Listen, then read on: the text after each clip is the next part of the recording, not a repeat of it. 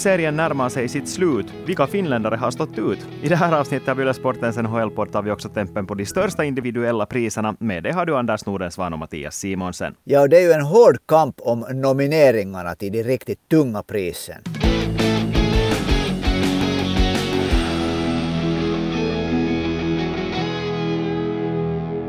Men vi börjar ändå med att gå igenom finländarnas säsong. Eller ska vi, vi valde helt enkelt att göra så den här veckan att vi lyfter fram några finländare per man som vi då tycker att har stått ut antingen positivt eller negativt. För faktum är ju ändå det att om vi tittar så här på det stora hela på de finländarna, finländska NHL-spelarnas säsonger så har ju ganska många ändå presterat enligt väntevärde. Men det finns förstås utropstecken också, både i positivt och dessvärre också negativ bemärkelse. Och nu, jag är åtminstone på gott humör Anders, så jag tycker att vi börjar med det positiva här. Vem, om du skulle få lyfta fram det största positiva utropstecknet den här säsongen av de finländska NHL-spelarna, vem skulle det vara? Och då tar vi faktiskt det här liksom eh, förväntningsvärdet. Så nu måste jag säga att jag tycker nog att Rope Hintz som redan förra säsongen var grymt bra, har tagit ännu ett steg vidare som ledare i Dallas och speciellt ledare på det sättet att han leder Dallas i att göra mål och han är faktiskt het som målskytt. Han har gjort nu på 74 matcher har han gjort 34 mål och, och med det han delar tredjeplats eftersom Aho och Rantanen båda har gjort 36 mål. Men Rope Hintz tycker jag har tagit ett steg till en verklig elitcenter. Det går inte att vara av, annan, av motsatt åsikt, för att Rope Hintz har ju på något sätt alltid varit den där killen som inte skulle bli en första kedjas center. Det, så upplever jag det åtminstone. Att snacket kring Rope Hintz har varit sådant att, att han är en kille som kan bli en riktigt bra andra center i NHL, men nu har han ju gått och blivit den viktigaste centern i hela Dallas Stars. Jo, och Dallas Stars är ju en kedja som, eh, ett lag som lever på en kedja, det måste säga, där det hostar riktigt ordentligt bakom, bakom första kedjan. Men den här första kedjan med Robertson, eh, Joe Pavelski och Rope Hintz, så den är ju en av de bättre kedjorna i hela NHL. Faktum är att att förra säsongen så hade han faktiskt ett bättre poängsnitt än den här säsongen. Då spelar man ju en kortare säsong.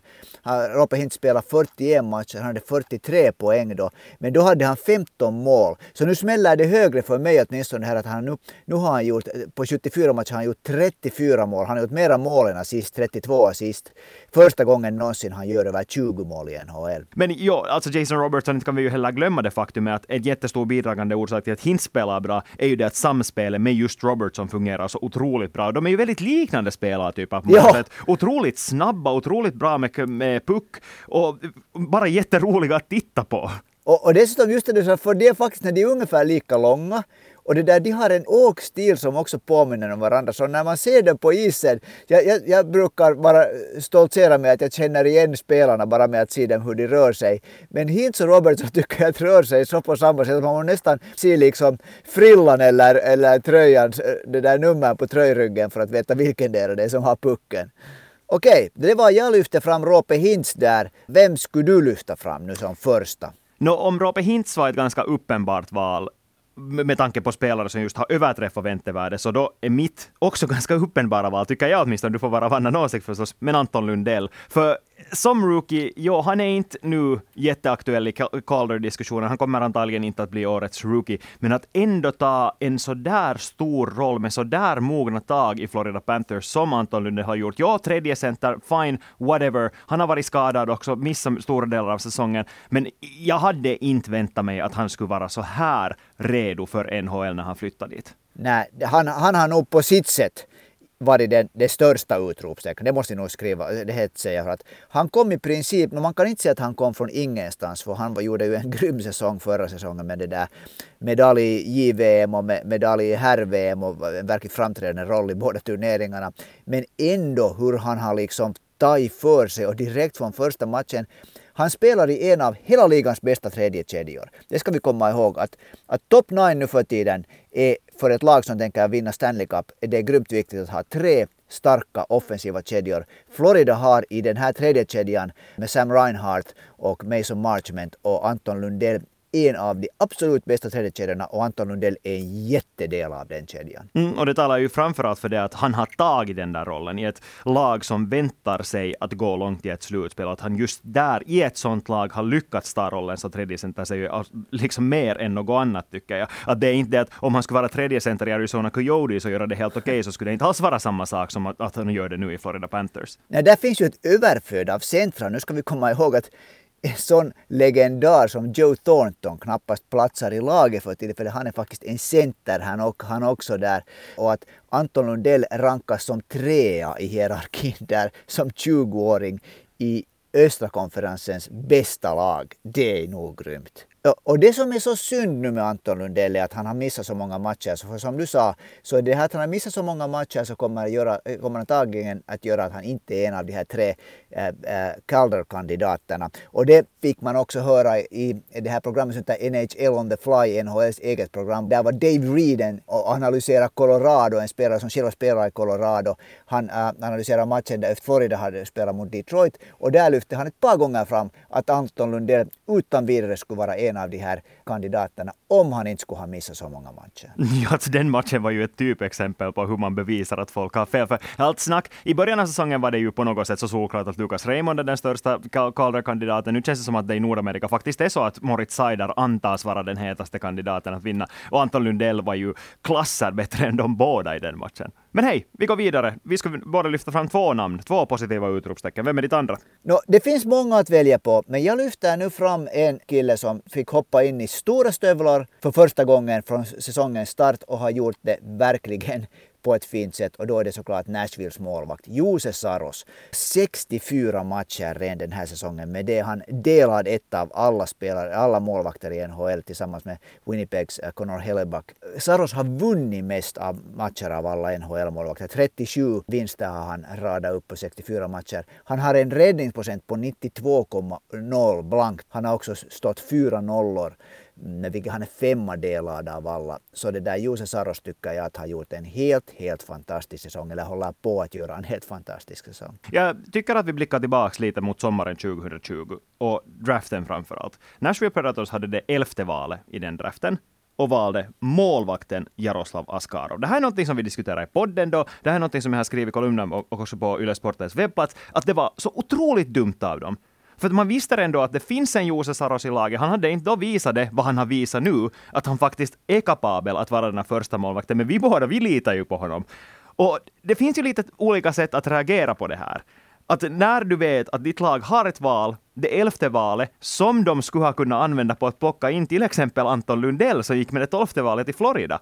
Än istället väljer de en målvakt där du kanske som Jose Saros kanske kan tänka i den här situationen. Det här är ju inte någonting som han kommer att medge. Om man frågar honom om det här påverkar honom så kommer han ju självklart att säga nej, nej, nej, att han fokuserar bara på sitt eget. Men alldeles garanterat påverkar det att du vet att ditt lag har det elfte valet och de plockar en målvakt. Och då finns det olika sätt att reagera på det och Saros har bevisligen reagerat på helt rätt sätt och visat att han är en av ligan, inte bara en startande målvakt i NHL, utan en av ligans bästa målvakter. No, det som i Finland har man ju talat om Jose Saros redan egentligen sen den där fantastiska säsongen när han var med om att vinna JVM äh, äh, säsongen 2013-2014 att Jose Saros är egentligen en målvakt. Man har aldrig liksom riktigt sett den typen av psyke hos en målvakt liksom i Finland. Att, att det där, visst, vi har haft en massor med bra målvakter, men Jose Saros är speciell på det sättet att det verkar som inget tryck skulle överhuvudtaget skulle liksom inverka på honom. Att han kan, i en match som är hur tät som helst, så kan han, när han lyfter upp sin mask så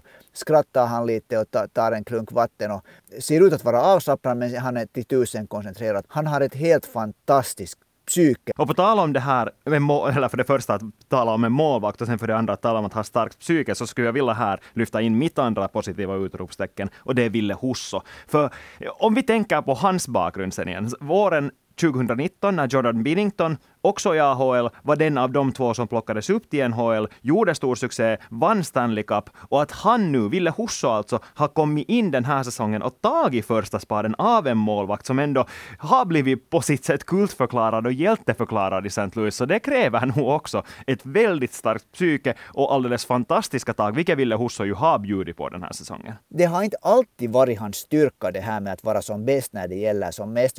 Just, han är ju faktiskt samma årskulle med Jose Saros och där i den kampen så blev han ju i Finland, liksom, till exempel i juniorlandslaget, blev han ju tvåa. Och han har haft också i Nordamerika det här att han har varit bra emellan men sen har det inte gått så bra. Det har, liksom, det har förväntat att han ska kunna ta det här steget och bli stabil och nu ser det ut som han skulle ha liksom gått över den tröskeln. Det är ju lite upp till förvis nu i slutspelet när han faktiskt går in i playoff som St. Louis Blues första startande målvakt. Och St. Louis Blues går in i slutspelet antagligen som ett av de formstarkaste lagen i hela NHL. Så nu är det ju väldigt stor press på honom där också att leverera. Så på sitt sätt sätts det här ju nu på prov riktigt på riktigt den här gången. Det behövs inte många liksom, fel av Hussoff om han börjar för att Binnington kommer in istället.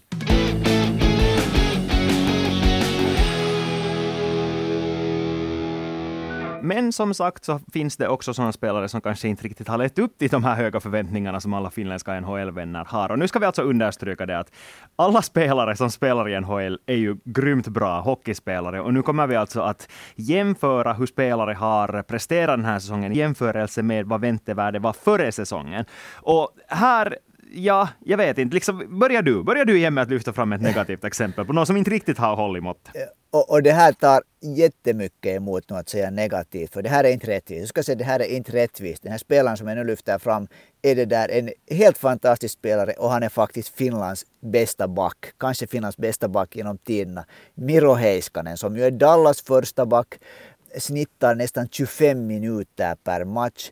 Men den här säsongen, den här säsongen var förväntningarna att Miro skulle tävla med Cale McCarr, med Roman Josi, med Viktor Hedman om att vara riktigt en elitback i NHL. En av de absolut bästa backarna i NHL. Och jag tycker att den här säsongen faktiskt har varit ett litet steg ett halvt steg bakåt för Miro Heiskanen. Jag skulle vilja bli jätteupprörd av att du lyfter fram Miro Heiskanen, men jag måste faktiskt hålla med. Att det, det känns lite som att när väntevärdet har skruvats upp, eller förväntningarna har skruvats upp så mycket som de har gjort för Miro Heiskanens del, och det är helt hans eget fel. Det är han som har spelat så bra de här mm. första säsongerna, att han har sett till att folk förväntar sig att han ska fortsätta utvecklas, för det är ju det som är det normala för en back i hans ålder, att man hela tiden blir bättre och bättre och bättre. Men helt som du säger, så jo, fast det har varit skador och fast det har varit en hackig säsong för hans del, så ändå känns det som att han inte riktigt har blivit bättre alls. Och det som ju är, det som ju är den här skillnaden, det är två saker som jag skulle lyfta fram.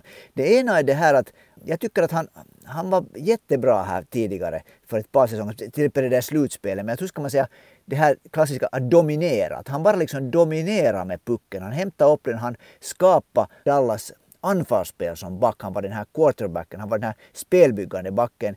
Det tycker jag att han har blivit lite mer liksom timid med den här säsongen. Han har liksom nöjt sig med lite mindre. Och den andra stora, den här kalla, kalla statistiska faktorn är att han gör inte tillräckligt med poäng. Han har spelat 64 matcher, 4 plus 30 det är inte tillräckligt med poäng för en, en, där, en sån här kille som verkligen ska bära sitt lag. Men han hinner ännu jobba på det och det namnet som jag tänker lyfta fram som det första negativa utropstecknet är också en kille som hinner jobba på det här. Men här är också en snubbe vars utvecklingskurva har pekat lite väl, ska vi säga, den, här, den är inte så värst brant den här utvecklingskurvan, åtminstone uppåt. Men det finns hela tiden små framsteg, men de här framstegen har inte varit lika stora som alla hoppats på och då är det förstås Capo Kakko som jag tänker på.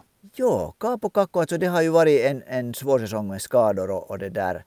Men jag håller med dig att Capo Kakko, förväntningarna var att nu den här säsongen skulle liksom, skulle lossa så att säga att, att det skulle bli poäng och inte bara sånt som ser bra ut, för det är mycket hans spel som ser bra ut. Men han spelar i ett sånt lag, han spelar en sån roll där det måste synas på resultattavlan. Och nu vill jag då ändå genast lyfta fram att han faktiskt i vissa matcher så har han sett ut som en spelare som man väljer som tvåa i draften. Men det är det att den här, eh, hans han är för svajig helt enkelt. Han är inte tillräckligt stabil ännu. Att han, han har inte ännu lärt sig det här att man måste hålla en viss nivå varje match. Och det, ja, det finns de här skadorna, det finns problem med hälsan där som det har funnits hela säsongen.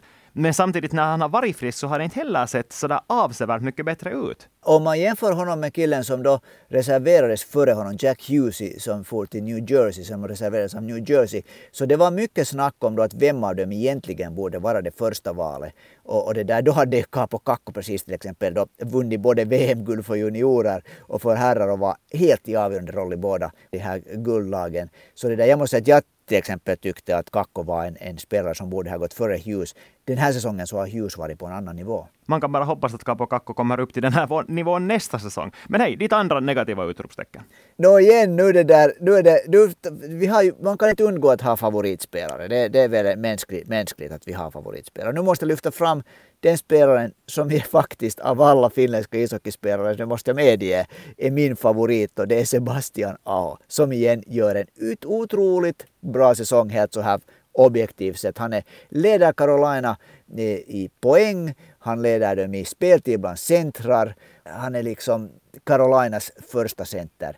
Men han är inte nu på den nivån som jag hade väntat att han skulle vara den här säsongen. Det är mina förväntningar, vem bryr sig om dem annat än jag och kanske du här i den här, den här, den här podden. Men det där, jag hade på något sätt förväntat mig att han skulle faktiskt ta steget upp till de här spelarna som, som kan göra 100 poäng under en säsong. Du menar alltså att den spelaren, den centern som är första center i det lag som ligger etta i Metropolitan-divisionen, en besvikelse? Är det det vad du säger? Ja, alltså, faktiskt, det här måste man nu sätta i relation. Det här, ja, det här måste mm. man nu sätta i relation för att det där som jag liksom nu har reagerat på här är att Sebastian Aho tycker jag verkar lite frustrerad nu under den här. Det har varit en tung senaste månad för Carolina. Det är först inte alls sagt att Carolina kommer att vinna Metropolitan. New Jersey har för tillfället placerat sig, kanske inte New Jersey, ursäkta mig. New York har placerat sig på omkörningsfilen. New Jersey ligger långt bakom det, det där för tillfället. Och Aho har blivit lite av en specialist på att alltså han har ju gjort grymma mängder med mål. Han har gjort 36 mål den här säsongen. Men han har blivit lite av en specialist på att aldrig göra mål från de där sitt läge var han borde göra mål. Utan sen går det, gör han mål sen från sådana lite stökiga lägen. Men han är inte exempel, man vet när Auston Matthews får en puck. Man vet ofta när Leon Draisaitl får en puck. Alexander Barkov i ett visst läge att nu blir det mål. Men det stämmer inte för Sebastian Aho. Eh, ja, men jag skulle vilja lyfta fram det som Rod Brindamore har sagt flera gånger under den här säsongen, att Aho har utvecklats till en sån här spelare som fattar det, att, att det finns olika sätt att göra mål. Att man kan inte alltid lita på att den här finessen räcker till. För det är bara så att vissa spelare är heta och vissa blir kalla, eller alltså så kan vi säga inte nu kalla, men svalare åtminstone när det kommer till målskytte och att använda just, ska vi säga så här mer finessaktiga sätt att sätta in pucken. Och Sebastian Aho är då bevisligen bara en sån spelare, men det att han ändå har fattat att okej, okay, nu, nu tar jag det här inte, nu börjar jag istället bara köra på mål och sen panga in de där returerna därifrån. Det talar ju om någonting om hans, eh, att han fortfarande till exempel har en utvecklingspotential och att den nu kan ta bättre. Och det liksom talar ju ändå för att, eh, Eller jag, vet, jag har bara jättesvårt med att gå med på att säga att han skulle vara en, en, ett, en negativ överraskning den här säsongen. Jag tycker att han har presterat på exakt den nivå som man väntar sig. Jag hade, okej, okay jag hade förväntat mig den här säsongen att, att, det, skulle, att det skulle vara så att nu har han snittat en, just över en, 1.04 per match. Jag hade väntat mig att det skulle ligga där på 1,3 poäng per match. Och faktiskt, han är nu, alltså, just sätt det här i perspektiv, han är nu en så stor stjärna i NHL, en så ledande, en så bra spelare att jag lyfter honom liksom i mina förväntningar till den här, faktiskt till den här liksom äh, skaran som ska kunna tävla om Hart Trophy. Och, och, det där, och där tycker jag liksom att, att det där steget som på något sätt hade väntat att det kommer den här säsongen, det kan förresten komma i, i slutspelet. Det skulle vara mycket typiskt Sebastian Aho jag skulle vara, applådera det verkligen om han skulle göra det. Men det där, när, du nämnde tidigare Rod, Rod Brindamor, att han, hade där, han har hyllat honom. Rod Brindamor gjorde det här för några veckor sedan, men han har också varit ganska bra på att vara mycket tyst gällande Sebastian Aho. Och nu sa han till exempel äh, när Jordan Stahl drog sig en skada så sa han helt tydligt att Jordan Stahls kedja har varit vår bästa kedja genom hela säsongen. De gör allt rätt i alla matcher. Och jag lyssna kanske då genom blåvita öron lite att det var en, en kanske lite kritik mot att det där att Aho inte har alltid varit den som har lett laget. Det, det, kan bra stämma, men jag ska ändå säga om de där priserna, ska jag säga att åtminstone mina väntevärden är det att Aho aldrig kommer att bli en sån spelare som tävlar om Hart Trophy. Däremot nog en sån som kommer att kan bli aktuell för Conn Smythe om Carolina går långt. Och det är som du sa, det kan, så kan det fortfarande gå. Jag väntar mig Conn Smythe möjligheter, men jag det där håller fast vid att jag har Sebastian Aho som en kille som ska kunna tävla om att vara den bästa spelaren i NHL. Och då kan man kanske förstå varför den här typen som snackar nu tycker att Sebastian Aho har inte riktigt levt upp till det och det, det kan hända att jag är, jag är en minoritet på en person. Vi går vidare till ett namn som kanske mer objektivt sett är en besvikelse och det är ju förstås Kasperi Kapanen i Pittsburgh Penguins. Han är det andra namnet som jag vill lyfta fram. 31 poäng på 75 matcher i ett lag där han borde spela tillsammans med antingen Sidney Crosby eller då framförallt Evgeni Malkin. Det, det, det håller inte. Det, det är inte alls bra. Nej. Få se vad det betyder för Kasperi Kapanens framtid. För att han var en topp 6-spelare kanske. Och nu har han slirat ut ur den rollen. Nej, det är just det att, som jag sa, man väntar sig att han skulle spela med Crosby eller Malkin. Nu spelar han, inte Jeff Carter en dålig spelare, men inte han heller någon Malkin eller Crosby. Kapanen hade lägen att ta vara på det. Han var ju en spelare som placerades i de toppkedjorna och placerades tillsammans med både Crosby och Malkin. Han helt själv klarade inte av att leva upp till de förväntningarna. Och det, och det är ju någonting som man väntar sig. Nu talar vi igen om att jämföra med väntevärde. Så efter att han träddes dit från Toronto så var det ju det som det skulle hända. Det var det som skulle vara hans roll. Han skulle vara en topp 6 forward med någon av de här kärncentrarna och göra det jättebra. Men det har han inte alls gjort. Och det är så hemskt svårt att liksom det där, eh, jag kan åtminstone riktigt sätta tummen på vad det är för att han, han, har, som vi har tidigare talat om, Kasper i Kapanen också, han har i princip alla egenskaper för att vara en riktigt vass spelare. Han är grym på, på grillorna, han har ett ganska bra skott. Han är, tycker jag, ofta frän i närkamper, han kan jobba neråt vid behov ja, är det mellan öronen det sitter det här? Men hej, vi bad ju er, alla er som lyssnar också, att skicka in förslag på namn som vi borde snacka om här. Och visst levererar ni igen. Vi börjar med ett namn som dök upp två gånger. Både Evald och Edvard tycker att vi ska tala om Patrik Laine. Och jag åtminstone tycker att den här säsongen har gått på sitt sätt enligt förväntningarna, men man kan både argumentera för att han skulle vara en positiv överraskning, men också för att han skulle vara en negativ överraskning. Vad tycker du? No, nu tycker jag att han har varit en positiv överraskning. Det är det där han, eh, nu är han ju en skadad men han ligger för tillfället på en poäng per match. Och det har han väl aldrig gjort den här säsongen hittills. Så det där, på det sättet så poängsnittmässigt är det här hans bästa säsong någonsin. Och då har han verkligen spelat ett lag som kanske inte egentligen stärker hans roll som spelare. Det är hans egenskaper som spelare. Eh, Hugo vill i sin tur att vi snackar om Jonas Donskoj och där är det väl ganska, ent, ganska entydigt om att eh, han åtminstone ska falla i den här kategorin negativa överraskningar. Men jag skulle samtidigt inte säga heller att, att det kanske är en så stor överraskning med tanke på hur dåliga Seattle har varit och med tanke på hur Jonas Donskoj nog aldrig var den killen som skulle vara den som lyfter hela laget där, utan han skulle bara vara en bra rollspelare i bästa fall. Men nu har ju hans säsong varit dålig, ska vi ju sticka under stol med det. Ja, alltså han började ju säsongen med att han levererade assist ganska bra, men målen kom aldrig. Det kom aldrig liksom den målen som man hade väntat. Det tog ju nästan var fram till julen, före han gjorde sitt första mål, gick det förbi julen till, till och med. Så det, där, ja, det har nog det där, som hela Seattle försvunnit dit till ett lag som inte, inte under sin första säsong har bidragit med något annat utom att de har en jättefin ishall.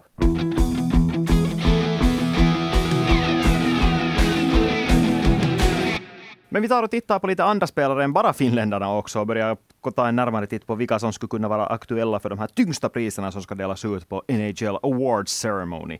Den här prisgalan som arrangeras efter säsongen. Jonas undrar om det faktiskt är så att Huberdeau egentligen är Floridas stora spelare. Är det Barkov som lyfter upp dem? Och det här är ju en relevant fråga för ett Hart Trophy, för ligans MVP, den värdefullaste spelaren. Så det är ju det här stora priset ändå. Och Jonathan Huberdeau är ju just nu åtminstone ett namn som det känns som att det talas väldigt mycket om att ska vara den hetaste kandidaten till det. Jo, det kommer man ju inte ifrån i och med att han ligger tvåa i poängligan för tillfället mellan Conor McDavid och Leon Draisaitl och har en chans till och med att knipa hela poängligatiteln och då är det nog så att då är man nog i NHL med i Hart-diskussionen det där speciellt om laget går som Florida går och, och det där uh, har, säkrat, har säkrat sin slutspelsplats.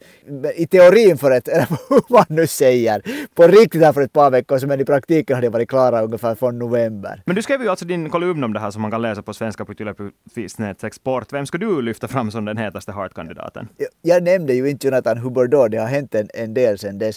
Och kanske just därför får jag tycker att, att Barkov och Huberdeau på det sättet lite tar ut varandra. Eh, äh, no, jag hade tre kandidater som jag lyfte fram. En var backen Roman Josi från, från Nashville som jag tycker att han kan. Nu ser det ut som att han inte skulle nå 100 poäng men han kommer att gå över 90 poäng vilket också inte verkligen, det har inte hänt på över 20 år i NHL att en back skulle göra det. Sen lyfte jag fram det där eh, Conor McDavid i och med att han nu vinner poängligan antagligen och nu när Edmonton går till slutspel så har jag på något sätt för mig att det kan inte vara så att, att de här till största delen nordamerikanska skribenterna som då plockar fram kandidaterna inte skulle ha Conor McDavid där när de nu en gång både går till slutspel och han vinner poängligan.